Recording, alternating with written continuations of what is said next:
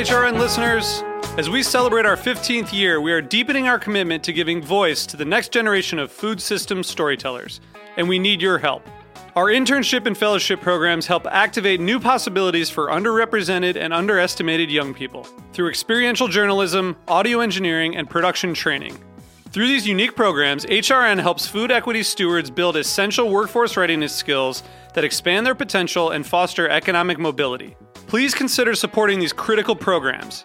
And with a minimum donation, you can be entered to win a dinner for two at an amazing restaurant in one of eight cities and tickets to a concert at a great venue in one of those cities. We have incredible partners across the country who have donated, as they also share our passion for helping to educate the next generation of food systems storytellers. Check out heritageradionetwork.org slash 15 to donate and enter to win today. That's heritageradionetwork.org slash 15 to donate and enter to win today. And make sure you donate before March 31st. Thank you. This episode is brought to you by Nourish and Flourish, a handcrafted, independent publication taking readers on a journey from the soil to the stars. Subscribe today at nourishandflourish.site. This week on Meat and Three, we're examining the true cost of convenience when it comes to when, where, and how we eat. Dark stores enable workers to eat without any kind of thought to how they're getting their food or how it might have come to be. DoorDash, Uber, and Lyft in the past have pledged to spend $90 million to try to exempt themselves from the law. I could be wrong, uh, but I I think there's going to be significant regulatory pushback on driverless trucks. Tune in to Meat and Three, HRN's weekly food news roundup, wherever you listen to podcasts. I'm Luke Griffin, and you're listening to Bushwick Podcast local stories for a strong community. Each episode, we take you behind the scenes of the artists, activists, and entrepreneurs whose journeys collide in Bushwick a special Brooklyn neighborhood that's changing faster by the day. A moment ago, you heard a message from an organization called Heritage Radio Network, or HRN. Even if that name is new for you, the organization is anything but. HRN has spent the past decade here in the neighborhood making shows like Bushwick Podcast possible and building one of the world's most unique audio archives from a secret recording studio tucked inside a storage container within Roberta's Pizza. So this week, we sat down with two of the leaders behind HRN to learn more about their work and their mission to give important new voices a platform to reach listeners around the world. It's Thursday, October 10th, and this episode is called Improving the World Through the Lens of Food.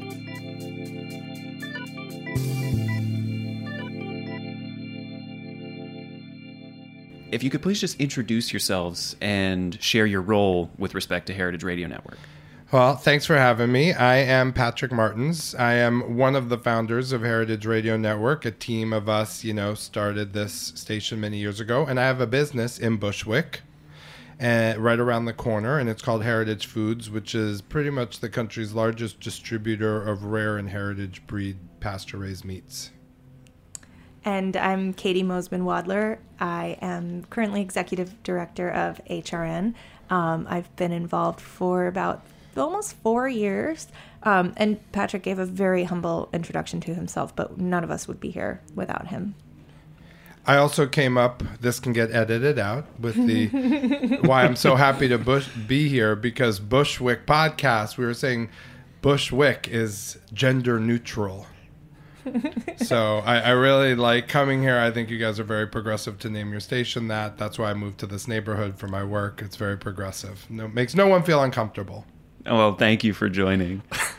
uh, just to take it from the very top, for somebody who's maybe totally unfamiliar with Heritage Radio Network, maybe they, they hear it uh, in the lead in to our show, how would you explain what the network is and what it's about? Okay, Patrick's pointing at me. Um, so, Heritage Radio Network is a the net, the word network is in the name, right? So we're a group of shows, radio shows, which we also share as podcasts, that all have a common mission of improving the world through the lens of food. So we achieve that in a lot of different ways, and we talk about issues of agriculture and the environment and policy, and also food and culture, and also kind of the role of beverages in this larger food system, and the role of chefs and restaurants and farmers.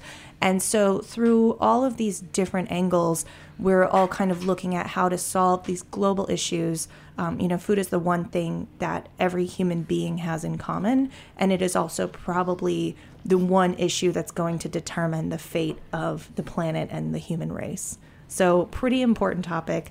And uh, we all come together to produce this internet radio station um, and make all of the content available for free through podcasts. Uh, you know, for me, you know, what drove a little bit this uh, project, the way it drives so many of my projects, is the word failure in this case, the failure of modern media. You know, there were all these people I had met through my days working at Slow Food, and I would meet, like, for instance, Nancy Newsom, the ham lady in Kentucky, and be like, oh my God, I, they should write about you. Where, why isn't anyone here? And then uh, she's like, oh, they did. Uh, 31 years ago, they came and they wrote about my father, you know, and I'm like, oh my God. And the next time the whole country's going to hear about you is in your obituary. That's not how it should be. And then when they would say, what can we write about her in the obit, they would have to go to 31 years ago that one time she was on and it wasn't right. And there were all these people in all these different fields. So it was a failure of the media to capture the these personalities that were getting older, uh, you know, the Julia Child contemporaries, and they didn't have the luxury that she did of being covered so much. And then the failure of the media to not cover interesting issues around gastronomy. Like, uh, I've never seen a food section really talk about the role of the environment in food and global warming's effect on food, commodity pricing, slaughterhouses. Letters by farmers, commodities, ins and outs, and the real things that affect agriculture and gastronomy in its broadest sense. And so I thought, you know, the dining sections were failing in that. And so if they weren't going to write about us, and I was sick of writing press releases, hoping that someone cross fingers would write about some story we had, so we could just very humbly, with very little money and simple technology, start something here at Roberta's, and our power came in numbers, and that we have the 35 weekly shows. So together, we were able to make a dent in all that and cover issues in a legitimate way. You know, all boats rise with the high tide kind of group energy. HRN is, of course, a nonprofit as well. And I imagine for most folks, nonprofit, internet radio, food are ideas that they wouldn't typically associate with one another. What is the origin story of taking that idea of there's a lot that is not being covered in a really compelling way and thinking to do that with a nonprofit internet radio station and podcast? Well, at first we wanted to be a for-profit. You know, we wanted to. We were a for-profit. I mean, we didn't have any legacy yet, so they didn't want to give us nonprofit status. But our goal was not to have to rely on, uh, you know, asking for the government and all that. But it, it, turns out there's so many funding sources, it just didn't make sense. So, um, also, you know, I think in the eyes of the public, uh, 501c3 status being given the right not to pay taxes is such a, a feather in the cap of an organization. It does everything is said right there. Whereas if you're a for-profit business, you really have to prove a lot. But I mean, I looked at Vice actually as a model many years later. They never went for profit, you know, and then major corporations purchased them for hundreds of millions of dollars. And I always thought, what if we had gone that route and, you know, each host was eventually given $10 million, you know, because we partnered with Rupert Murdoch or some evil titan like that. Yeah, well, I think there's something to be said for the sense of community that has been generated in being a nonprofit. And, um, you know, I think it was sure it would be great if we were all millionaires, but I think that the message that we're putting out into the world would be different in that case. I also think Caity, and I've told her this, and her team should become the nonprofit of nonprofits, where all struggling nonprofits or nonprofits, or maybe not struggling, but could just use a national, international presence or web of connections, and she just like operates them all from like a tower, the top of a pyramid, you know, that goes 360, and she has all like people tweeting for her in rows and Facebooking for her and all that. I think for a lot of people, the idea of audio or internet radio or podcasts seems kind of modern, but HRN's been around since 2009 and been doing this for a decade. Patrick, when you started your show, it wasn't called a podcast. No. Even though you you had the technology, you were issuing them forth as audio files that you could download onto your iPod or Right. your uh, what was the Microsoft one that you would keep in your pocket. Um, your your portable Timex audio player. yeah. Timex Sinclair, Yeah, yeah, yeah. So um, what you were doing was creating a food podcast 10 years ago, way before that was a thing. So how did you know to do that?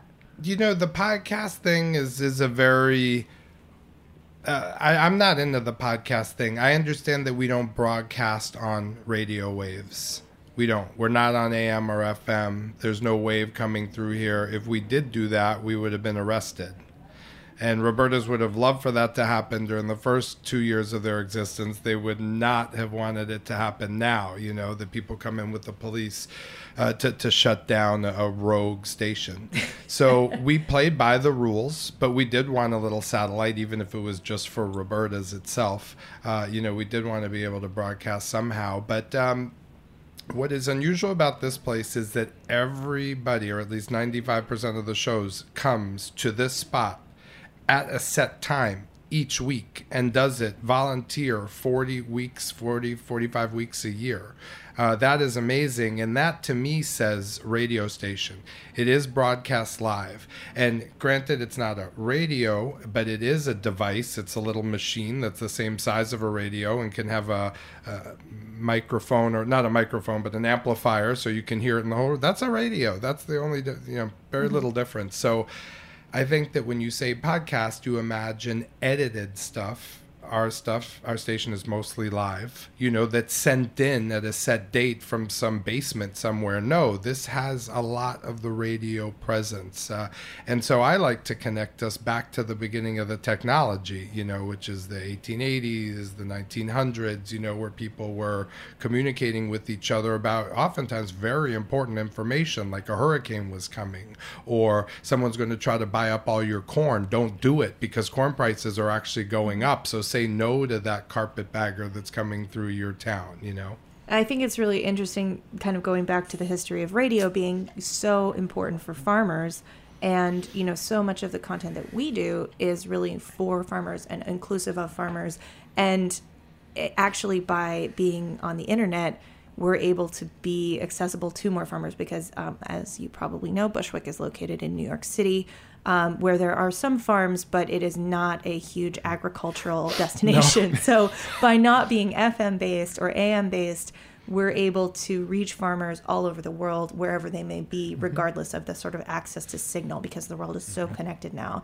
So it's a little bit ironic that we're kind of going back to um, the the history of the significance of radio and the importance of communicating about food systems through radio, but um, achieving that in this different way of um, being able to get that signal around the globe very inexpensively. Um, and also, uh, because we're internet based, we can say whatever we want. Well, I do think that that's why you reject my idea of having a, a DJ come in every morning at nine, but a food DJ, you know, I mean, like, hey, how's it going, everybody? So let's play a little bit of a Bushwick podcast piece from yesterday with this controversial statement that Patrick made about Bushwick, uh, you know, and then we cut to some music and then we could play some shows. But I, I think that it, because we can be heard live, even though it is on a podcast, there is something quite refreshing about someone at home being able to be like, it's 10 a.m. I love this guy. And I just hit him on play while I do my work or my stretching or my exercising, and and it's current. And they talk about news just by default. I mean, if something comes across the wire, uh, they'll they'll talk about it. So, but I understand why you reject my idea now. I don't reject it. we build together. Something that you both alluded to uh, is where we are right now, which is actually within Roberta's, the pizzeria. Could you explain a little bit about that in terms of where we are right now, the significance of that, and how this partnership came about? Well, that's see, that's a radio quest. That's that to me says a radio station, you know, with Elvis Presley out there and being like, "Hey, can I come in?" And we're like, "Oh my God, is that Jose Andres? Call him in." And we knock on the glass, and you know, that says to me radio and a green room and all that, you know, which is truly what we have. But it just came about as a um, you know, understanding that if radio was going to be successful and if we were going to get chefs here, because it was started uh, in many ways as a way to keep chefs interested in heritage foods and in therefore buying sustainably and thinking about these kind of causes and getting some play, you know, for their support of these things. They were rewarded, if you will, by able to come in here for an hour and talk all about what started them, who their mentors were. You know, we weren't like, you get three minutes, kid get it all in. We're going to ask you one question, which won't even be a very good question. You got to answer it in three minutes and tell everything. You know, it wasn't really right. Uh, so anyway, the Roberta's guys, they were just cool. They loved to build. It was kind of started with a hippie slash army mentality where they treated this energy of craziness, but through army type regimens. And, and they, you know, even when they opened their bakery, they opened at 6 a.m which nobody was around, but they insisted upon it. That was that guy, Chris. You know, he really pushed for that kind of military style thing. So when we said, can we drop two shipping containers in, he was like, I'm going to uh, build it myself. I'll, I'll, I'll, build the thing. I'll build the DJ booth. He saw it as a challenge. He probably also thought we were going to go out of business in a few weeks, and then he would get two shipping containers, you know, for free, especially decked out. This is actually quite nice in here. So it started very organically, the way many other things started here, including the Brooklyn Grange, the world's largest rooftop business. You know, was formulated here. There was a bunch of people who made clothing for motorbikers, you know, leather clothes and designer fashions, you know, super good. Their business took off and they uh, put clothes on some of the biggest Hollywood stars, you know, and you can see them. So, yeah, there's a lot that happened here. And Caity, as the steward of this space now, how would you describe it? Where, for somebody who has no idea that there's a, a fully equipped recording studio within a pizzeria in Bushwick, what is this space and, and what does it represent for the community that HRN is building here?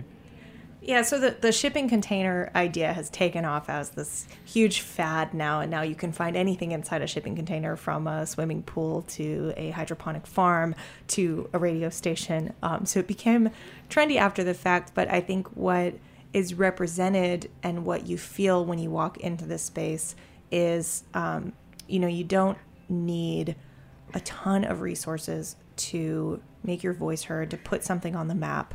And, you know, people walk in here, and, uh, you know, a lot of people who are coming out to do a radio interview for the first time, you know, sometimes they're big celebrities and they spend a lot of time in TV and radio studios that are super hermetically sealed and they're very sterile and when you walk into our shipping container, it feels a, a, a, bit like you're at a cabin in the woods, a very like cozy. Everything is wood paneled, and then we're in, you know, we're sitting here inside of the restaurant dining room, basically. So there's a window.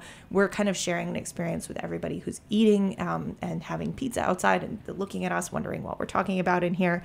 Um, but it is sort of a model of access and um, kind of egalitarianism. I think that we have um, sort of charge of here that we invite people in and we say like hey we're kind of all on the same playing field here we're in this space of kind of commensality people are eating we're usually eating in here too mm-hmm. eating and drinking together and so it's a really different experience than walking into a, a gray sound tiled booth I would describe the aesthetic as your grandpa's basement. yes. Also that. Uh, Patrick, you mentioned you have a business in mm-hmm. Bushwick. How did Bushwick come about as the epicenter of this project that would become Heritage Radio Network? I mean, I think it was in large part because of Roberta's. I mean, most restaurateurs or bars, for that matter, don't allow somebody to drop two shipping containers in and try to start a radio station. There's either not the space or they're worried about uh, building laws within the state or city. Uh, these guys kind of built it first and then tried to fix problems later. You know, that kind of mentality. The space, you know, that was just a guy's garage for many years. You know, he was a car repair garage, you know, and so he'd fix dents and all that. So he didn't really care that, you know, a little bit of his space was being taken. If this was a more densely populated business area, that would have been a clothing store or someone else who's like, absolutely, I need every inch of this place. I don't have enough space. This guy almost had too much space. But, you know, and then there was a certain lawlessness of, uh, you know, this area back from the warehouse days. I mean, Boar's Head is still based here. There's still 18 wheeler trucks going now next to people who are doing yoga and all that. It's a really funny cross uh, crossing of the two cultures. But um, no, Bushwick. But the main reason, if you really want to know, is I think because of the L train. Uh, it's so close. It's it's half a block from the train, and one mustn't estimate where uh, underestimate where you are in the city matters so much. And you know, I see other places that are also fascinating had the potential to be like this, but it was a 20 minute walk from the subway, and this started at a time pre Uber, you know, in a way. So there was a lot more energy towards. Uh, you know, wanting to make it easy. I used to come at 10 p.m. I would fly in from somewhere. I would get in the train, six train all the way down. Then back in the day, then uh, transfer to the L. I would get here at 11:30, and there'd be 300 people here. You know, and it was fun. We had also kind of not not a scare, but we we had some contemplation to do when the MTA said they were going to shut down the L train for two years, and so we had a big reckoning about what that would mean for us because it is you know a good solid 15 minute walk to the JMZ, which is you know not such a quick shot into No, it's not- not a pleasant Square, walk you just at can't and it's you know the and the walk is you know if it's- Boring. it's there's not a lot going on out there. There's you know if the weather's bad, it's just not good. So we were thinking like, what are we gonna do? Uh, You know, because it's so important to us that people can get here from the city really easily on the train. And you know, we kind of decided like we're gonna hold out. We're gonna stay strong. Like this location is so much part of who we are. There were other nonprofits and, And- businesses that were like shutter in the day because of the L train. I was Yeah, like, mean, wait, people- wait. Businesses closed. you well, that's why Governor Cuomo was criticized. right because it. You He know, waited they so long. They really kind of did this hail mary thing at the end. Well, no, Um, he just wanted to make De Blasio look like a loser. yeah, exactly. He's like, you didn't even call the most progressive business in subway building, you idiot. Well, I just fixed it. But to punish him, to make him look like a loser, a lot of businesses were negatively affected. Yeah, I mean, Doom and gloom.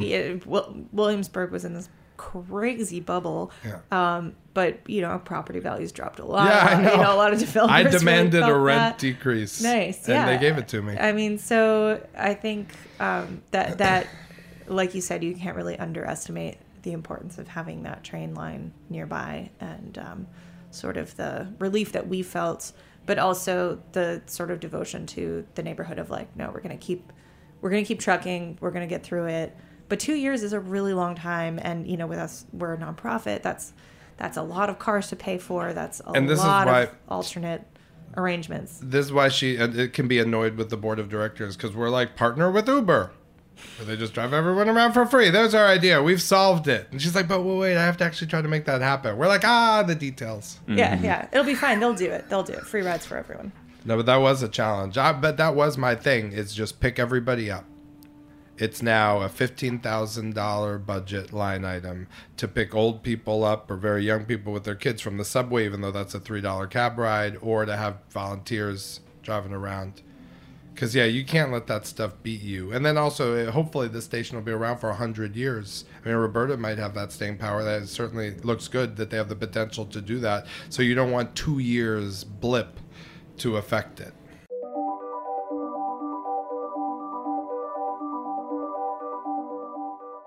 This episode is brought to you by Nourish and Flourish, a handcrafted, independent publication taking readers on a journey from the soil to the stars.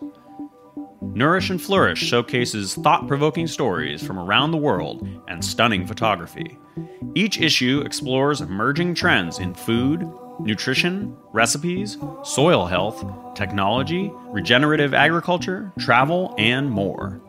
Volume 1 of Nourish and Flourish includes features on the Svalbard Global Seed Bank, the International Symposium on Bread, and ancient Hawaiian aquaculture. Are you interested in eating healthier and learning more about where your food comes from and living a more connected life? Subscribe today at nourishandflourish.site. For $29.99, you'll receive three issues. That's 38% off the retail price. Nourish and Flourish, connecting readers with the people and stories that make a difference in living a more balanced, healthier life. Subscribe today or find a retailer near you at nourishandflourish.site. Are you enjoying this podcast? Heritage Radio Network has plenty more.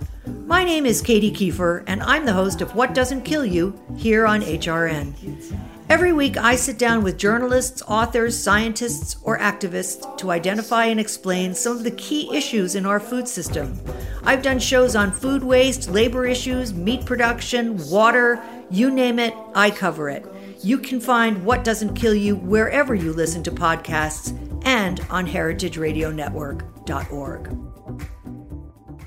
Caity, you started to speak to this, but what has HRN's relationship with the neighborhood of Bushwick looked like as the organization has grown?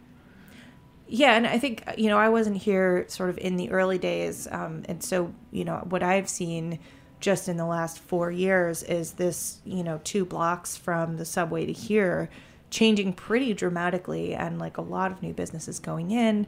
Um, you know, we are we we have sort of a built-in engagement with the clientele of Roberta's, which is you know pretty it's pretty diverse. You know people are coming in you know people who are working construction jobs will come in and eat lunch. And then also um, you know big celebrities who are visiting new york will like make this a, a super priority destination. So you know there is a lot of kind of built-in interaction with the people coming into roberta's but you know we are we're like literally in a metal box inside of here. And so you know it's, it's it is something where we try to be a little bit more aware of you know what's going on in the broader neighborhood outside. And that's why we were so excited to partner with bushwick podcast too because you know we're here to talk about food. And a lot of people see that as like oh that's that's not for everybody. That's just a certain level of you know kind of high elite um, people who have money and leisure to think about food and we don't see it that way because you know i already talked about everybody eats um, and it really does affect all of us so deeply. Um, and so, yeah, we um, we're we're sort of we do try to like take our interns on field trips to spots in the neighborhood um, and kind of get out there a little bit more. But it's Like, also very easy to like take the train in, come into this container, and go back home and be in, you know, sort of the the this couple blocks of hipster enclave of Bushwick, um, and then not have as much awareness of what's going on outside. And now also we do have an office in a brand new building, which is a co-working space, which is also kind of representative of how that neighborhood is changing. There are a lot of these new spaces going in, ton of new businesses. There's a hotel going up, uh, you know, rumors of Netflix opening across the corner. Um, but that also does build in some additional opportunities for us to know, like, what other businesses are happening in this area? Um, what does that change look like? But it is harder to be connected to, I think, the residents who live here all the time or who've been here. Do for a you long interview time. them on your bit, the local residents? We focus exclusively on Bushwick. No, I know, but I mean, do you get some of the people who've been here for 30, 40 years? Mhm. Okay, good. That is very important because, you know, they're not the type of people who usually get interviewed when it comes to trying to figure out like trends in the neighborhood, but yet they know more than anyone. hmm Thinking ahead, uh, the neighborhood is changing tremendously. What role do you think about HRN playing moving forward? It depends uh, if there's flooding. Is this a high area like Prospect Heights? Are we, important question, are we underwater? Uh, assume we're not underwater. Not underwater. And what are you talking about? Like in the year 6000 or the year Maybe a little uh, more than near future. 2500? Maybe 2400, 2300. 24 so wait a second 2400 so wait that would be my great great great great grandchildren what would how many greats come in a century two Three, four. three or four greats Yeah, you have kids at 25, 35. so eight greats from now what will be the role of hrn well of course they'll be struggling with budgets since they have to cryogenically keep you and me going yeah, I That's gonna be Keep, keeping our heads very expensive in the freezer is going to be Important line items. yeah, Yes. a lot of liquid nitrogen. I might be up there. Like one day, someone will be like, "I forgot to charge Patrick's cryogenic." They're like, "Just hang the head on the wall next to Caity's." Yeah. taxidermy style. It really helps people uh, feel at ease when they come into the studio. What is the role of HRN? I mean, I don't know. It depends. I, I think they need to get into video. And, and, and, and transition into other things. I think, you know, teams like Netflix will see that uh, chefs are not the only people who should be captaining your passages through tr- time and space. And, you know, you can also have our hosts take you through and, and you so i think tv radio movies could be made i mean a short documentary could be made i mean so i hope that you just kind of expand but i don't necessarily think it's not in more shows. You don't need 150 shows. No by by no means. I think you could stay 35 to 50 is it other stations? I mean what do you think? Well, I think like you know, kind of to get to the question of how are voices of the neighborhood represented in in the future. Um, I think that is kind of tied in of like we have a platform. You know, we've we've built it up over many years, and um, we have the opportunity to create a voice for people who are otherwise not being featured in other kinds of media. So I think we have a responsibility to make sure that that voice is is open and available, and um, that it does like benefit the local area. And so you know, making sure that we continue to have space and representation for hyper local voices. Also, um, in kind of supporting Luke what you're doing and creating a model for community projects on this scale to say, you know, we can create sort of systems for a neighborhood to work together to create something to then reach other neighborhoods. Because it's not just about you know people in Bushwick hearing other people in Bushwick but it's about people around the world hearing from people in Bushwick and then people hearing from other neighborhoods. Um, and just thinking about you know issues of gentrification and um, of sort of economic systems change and commercialization are not unique to this place but I think we are probably learning some lessons here or not and we're maybe about to find out some consequences here that could be applied to other places as well. And following up on that, we've been talking around this, but what does HRN sound like? Uh, what's an example of content for somebody who is maybe not active in seeking out food media? They may not be involved in the food industry. What does HRN have for them? Well, to be honest with you, I mean, to answer that question, I think that the content would always be the same. I think the format needs to change. The main course tried to be like The View. The main course tried to be like The View so that no one was ever talking for more than 20 seconds. It was truly dinner conversation, which is basically the format for most media out in the world.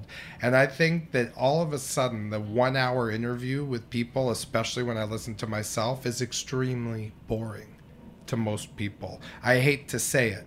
So I've actually asked Caity and tried to come up with ways myself of figuring out ways to take the best of you and your show and to package it into 30 second things, 10 seconds bits, panel discussions, TED Talks and stuff like that. Because I think your your show is probably more interesting at 30 minutes and then 20 minutes and then 10 minutes at 5 minutes. That'll be the most interesting thing of all time but it needs people to go back and listen and reinterpret and pull and synthesize and repackage and send out. And also it takes producers which we don't have uh, you know as much as we need. And so it takes a lot of sculpting and building but i think if we had like the local news half hour our first foray into that is the Meat and Three which I think they have done a marvelous job with. It's a, by far and away our wildly most successful in-house produced news. Really, it's a news show.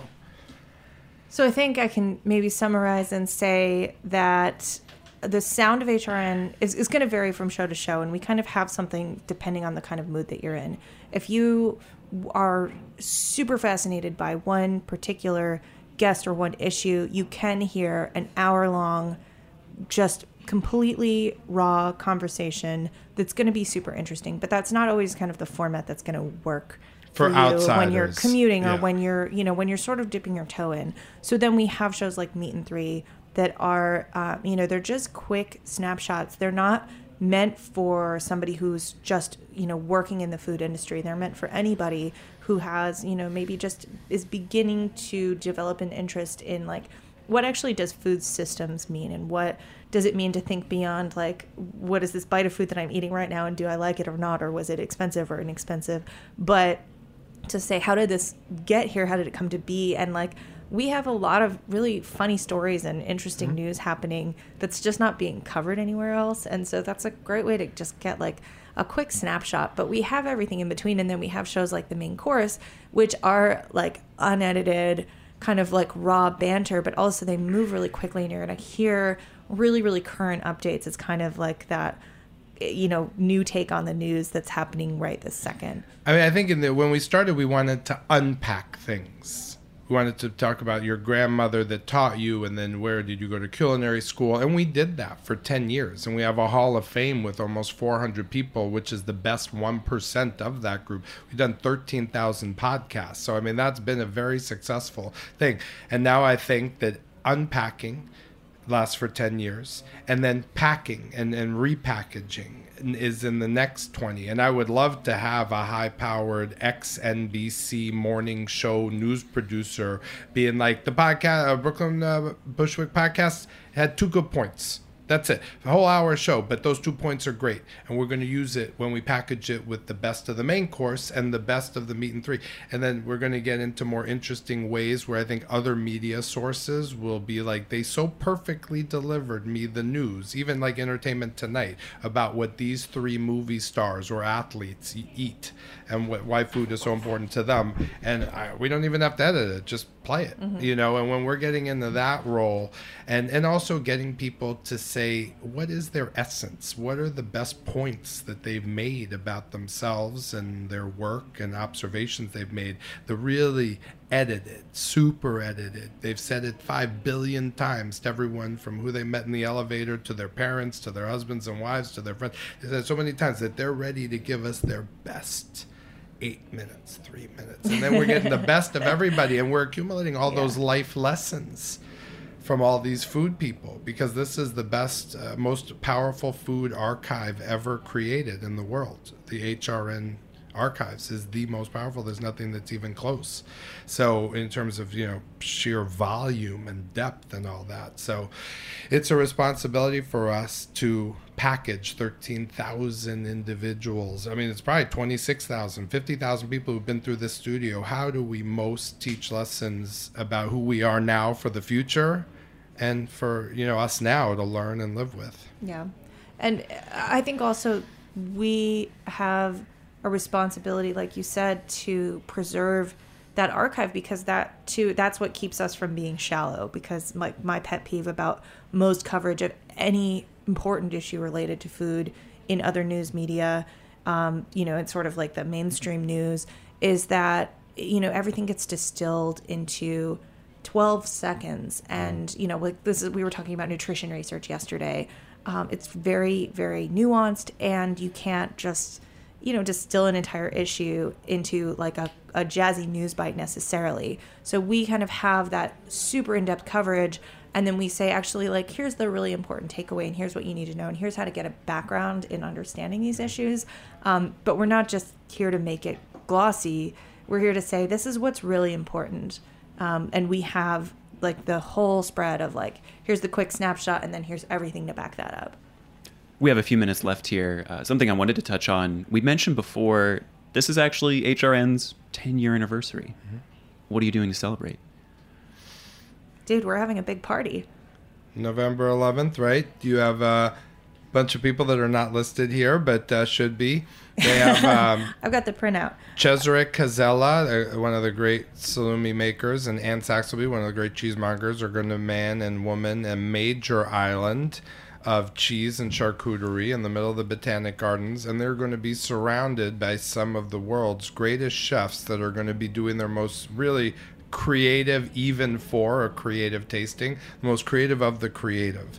Uh, uh, they're going to be all around them in the beautiful main room of the Botanic Gardens so, uh, ballroom. So we have it's this it's a taste around event. You come. It's uh, um, first. I'm going to say the URL in case anybody wants to like check this up while we're uh, while we're chatting about it. HeritageRadioNetwork.org/gala. This is going to be our third year throwing this party, but it's super significant because it is the 10th anniversary. And like Patrick said, said, we have these world class chefs. We've got Momofuku Nishi coming in. We have chefs coming from out of town. We have Marjorie Meek Bradley coming from St. Anselm in DC. We have Todd Richards coming from Atlanta. We've got hometown heroes um, from Union Square Hospitality Group. Not hometown barbecue. Not Just hometown, barbecue. heroes. He doesn't We've buy got, heritage. Uh, this is really. I'm excited. I'm having dinner at Union Square Cafe tonight, so I'm super Oh. stoked that um, Daily hi to Liz. Provisions is doing a collaboration um, this year with Marta, which is going to be super cool. Mm-hmm. Um, we've got uh, our neighbors at Win Son Bakery coming up. We've got an incredible soba noodle demonstration by Shuichi Kotani, who does this like really cool hands-on noodle making thing. It's so beautiful. We have um, Carving HRN Station. host Carving Station uh, from Marlow and Daughters. We have our host alum. HRN's own DJ Cherish the Love is going to be making awesome music for us. Mama And, Fukunishi's uh, making a got the porchetta? whole, Did you say that? um, I did not say that. It's it gets better and better. I'm getting really hungry. Um, we've also got Roberta's kind of the history of HRN being represented. So my predecessor, Erin Fairbanks, who is executive director for five six years here, is coming. Jack Inslee, our alumni executive producer, is coming back to host the event with us. So it's sort of like a reunion of all this family. Plus, the really important thing that we've done in the 10th anniversary um, which was to create a Hall of Fame. So, like Patrick said, we've got these 13,000 episodes in the archive. Um, all of these voices who've been hugely important in sort of determining the voice of who we are and who people should be paying attention to in food media. And then looking at um, you The know, best of the best. who who are these top influential people? Some of them are famous, some of them are not. But for for us to kind of bring this Hall of Fame together and say, you know, these are the voices that everybody should be aware of, and make it really easy to find all the places that they've appeared across our archive, um, and then to bring them together into this one room is just uh, All 500 historic. Hall of Famers are going to be there. That's a guarantee We've got from about Caity. 270. Uh, I can't promise every single single last one will be in attendance, but they all will be there in spirit. And We're gonna have an December is the insanely awesome group photo. The obituaries, the people who are passed, uh, but have still been on our station. Yeah, we'll have an So that's going to be very section. important. Because we do, we have had also some really sad losses here. Mm-hmm. Dorothy Cann Hamilton. We want to recognize. uh, Dorothy Cann Hamilton. I mean, that was so tragic. Uh, the the pastry lady from Babbo. I mean, you know, was like one of my you know all time favorites. Everybody's favorite. And yeah, this is their archive. This is where their cousins and their grandkids can come and hear them. I mean, it is an extremely important archive. Uh, have you backed it up? yes, Okay. all the time.